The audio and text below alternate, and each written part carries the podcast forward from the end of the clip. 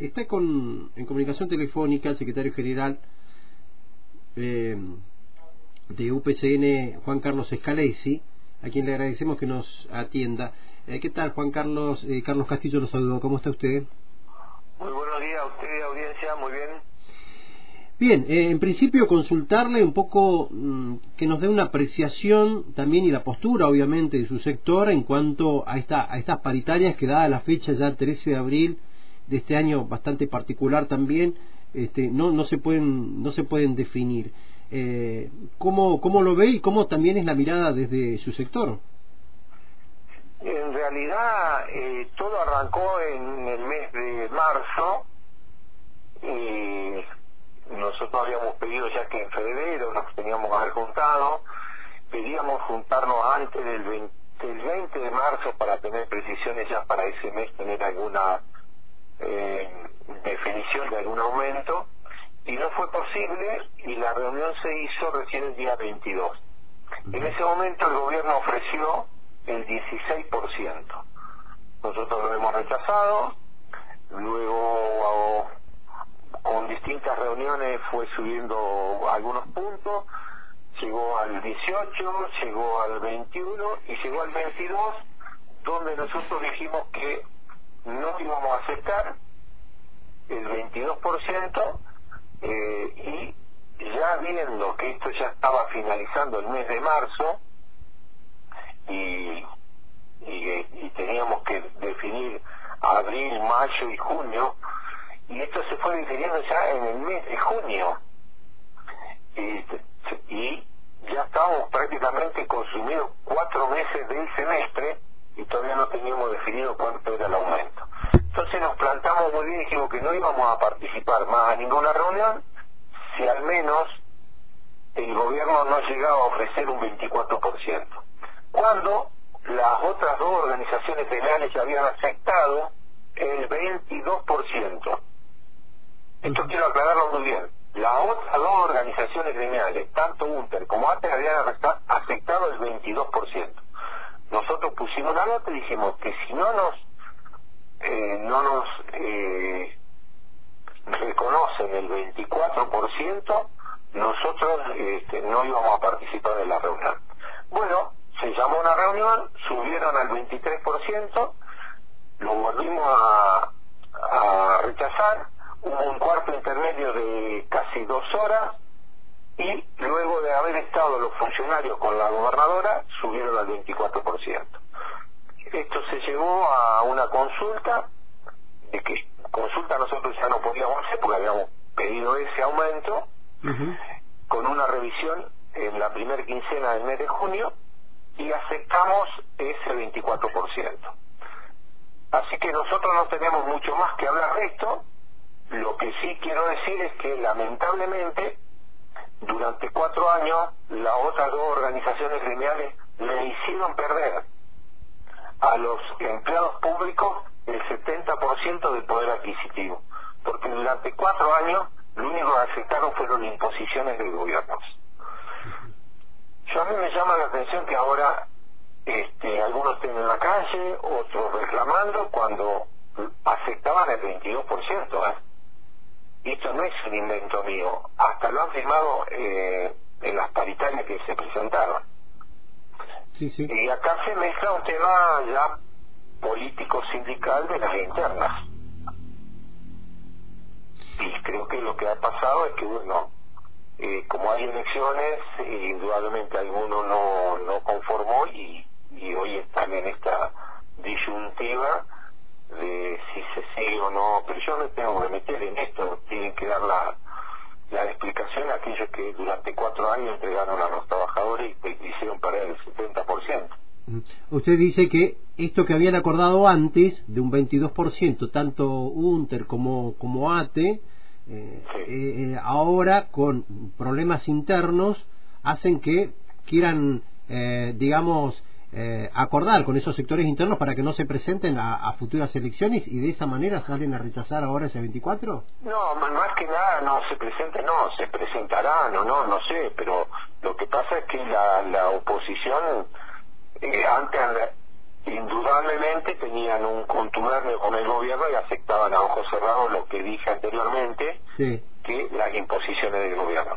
En este año, como tienen altos lesionarios, se hacen malos combativos. Bueno, ¿y cómo ve el panorama después de esta información que conocemos también de eh, un, una inflación que ya supera el 6% del mes de marzo? Uf. Es un problema no solo en la provincia, un problema nacional, un problema muy delicado, tremendamente delicado, porque esto afecta no solo al empleo público, esto afecta a todos los, a los ciudadanos de, en todo el país algunos podrán estar, están negociando con unos porcentajes más elevados en relación a, porcentajes para el semestre, pero indudablemente hoy son, eh, sabemos que estamos muy lejos. Y más cuando se perdieron los otros cuatro años anteriores el 70% del poder adquisitivo, por lo menos del sector que nosotros hablamos, representamos. Esto es muy, esto es gravísimo. Entonces, eso no se puede ahora, con medida de fuerza, tratar de recuperar lo que a ojos cerrados aprobaron durante cuatro años. Usted dice que los otros sectores... nosotros nunca aprobamos eso. Que por lo menos los otros sectores tendrían que haber aprobado este 24% hasta al menos hasta el mes de junio.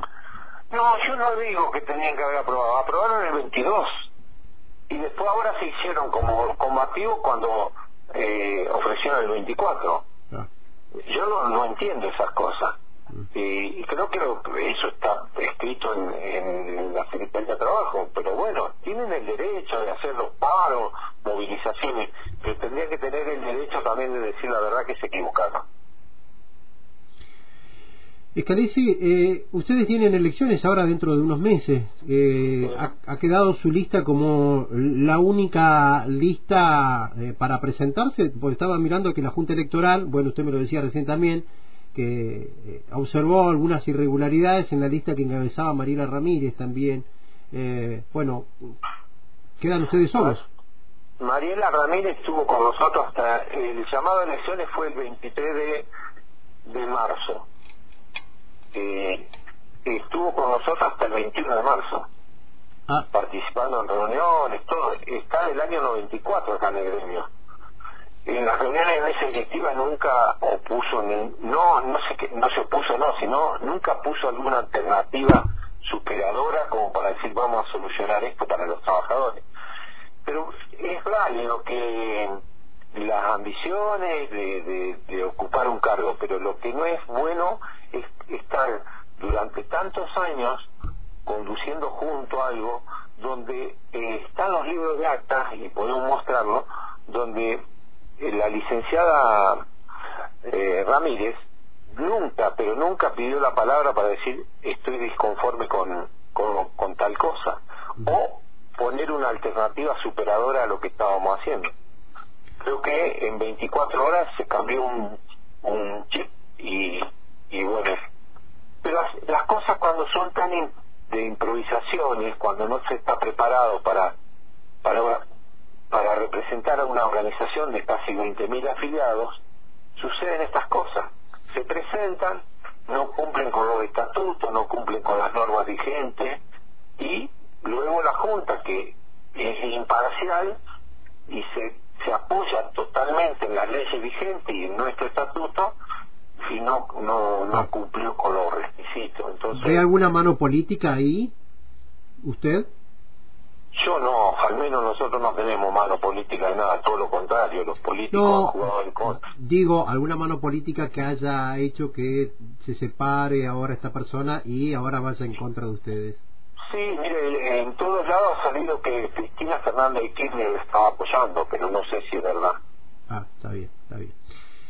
Bien, eh... Por lo menos lo sacaron, yo no tengo fe, eh, pero lo ha sacado que, que la vicepresidenta de la Nación la estaba apoyando, la vicepresidenta de la Nación había hablado con nuestro secretario general Andrés Rodríguez, eh, diciéndole que, que iba a haber elecciones en Río Negro, y bueno, la licenciada también hace un, en el año 2019 vino a mi oficina, me dijo que iba a ser gobernadora de la provincia, de la mano de la presidenta, en ese de la vicepresidenta, de Cristina Fernández de Kirchner, y dije, bueno, tenés todo el derecho a hacerlo, pero bueno, se ve que no tuvo en ese momento el apoyo y tampoco creo que lo ha tenido ahora. Está. Eh, dos cosas. Digo, ¿usted está más en la línea de Tortorielo? No, no, no. Yo, digo, digo por las fotos. Soy peronista expulsado. ¿Eh? soy peronista expulsado y sigo siendo peronista. Ah, no, digo porque ahí lo acusaron ahí por el tema de en redes por la foto con Tortorielo y demás.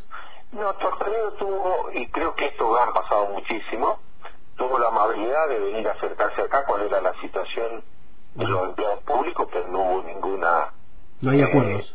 Eh, no, no, no, creo que estuvo, le agradezco infinitamente que alguien que se presente a eh, en la sociedad y quiera saber de cómo es la vida del empleado público, lo tenemos que atender. Y lo que hemos hecho, pero hemos hecho con muchos intendentes, eh, legisladores, eh, han venido y nos consultan. Pero bueno, en ese momento, justo eran las elecciones nacionales, había estado por aquí, yo había en un momento había hablado con Martín Doñate también, anteriormente había hablado con Martín Soria, me he sacado fotos con ellos, pero no, no, yo no estoy a ningún cargo ni tampoco, no, no estoy afiliado en principio, estoy expulsado del justicialismo, pero eh, soy peronista, soy justicialista. Eh, la última, eh, usted nuevamente va a renovar en, en, su en su cargo ya hace cuántos periodos, porque ya uno va perdiendo la cuenta. Eh, no, lo que no la pierdo soy yo. sin, duda, seguro que no. no, no, seguro. Mire, eh, ¿qué? ¿Su cuarto o quinto mandato? ¿Cuánto es? Nosotros ya con esto me, me, hasta me va a costar hablarlo, ¿eh? Mm. Eh, no, yo había venido hablando con un compañero eh, que íbamos a hacer, eh, que me iba a suceder. eh, y bueno, lamentablemente ya en el mes que viene va a ser un año que desapareció, se lo llevó el COVID, era el compañero Jorge Antonio Panis, al cual hoy nuestra agrupación lleva su nombre.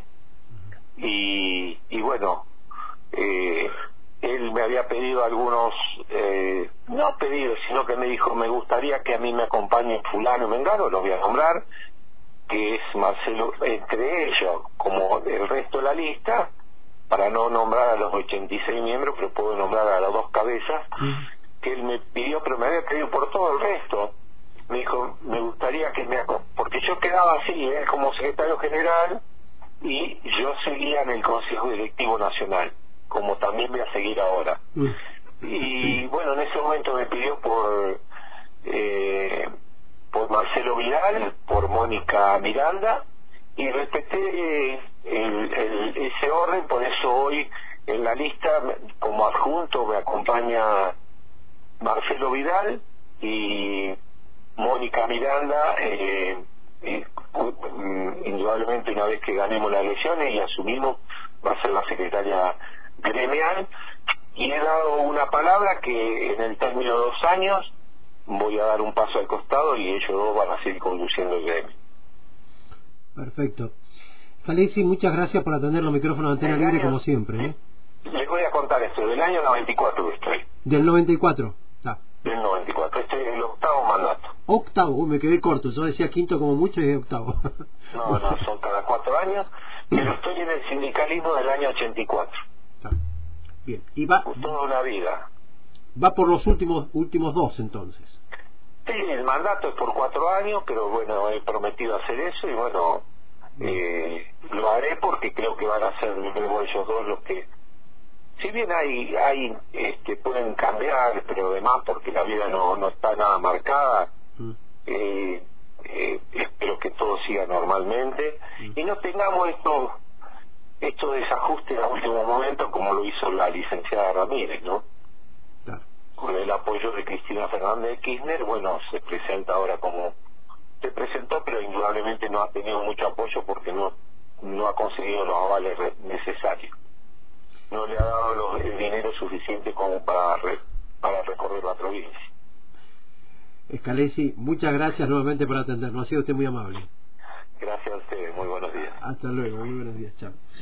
Bueno, hay la palabra de Juan Carlos Escalesi, secretario general de UPCN, eh, duro, ¿no? Crítico con los sectores, primero con los sectores del el resto de los gremios, con, con ATE y con UNTE, diciendo ahora salen a cortar, ahora salen a hacer paro, cuando durante los últimos dos años este, hicieron que los trabajadores de la provincia tuvieron un poder adquisitivo en pérdida del 70%, ¿no? Cuando habían acordado antes, según él, en marzo, que hasta un 22% de aumento para el primer semestre acordaban y UPCN se había plantado en un 24%. Ahora que llegaron a un 24%, ahora los otros dos gremios se despegan de lo que habían dicho antes, estamos hablando de lo que dice Scalesi, y sale a criticarnos, ¿no? Eh, diciendo, bueno, ahora salen a criticar, pero bueno, este, ellos habían acordado un 22 y nosotros un 24 y ahora con un 24 no están conformes y van y piden y piden más.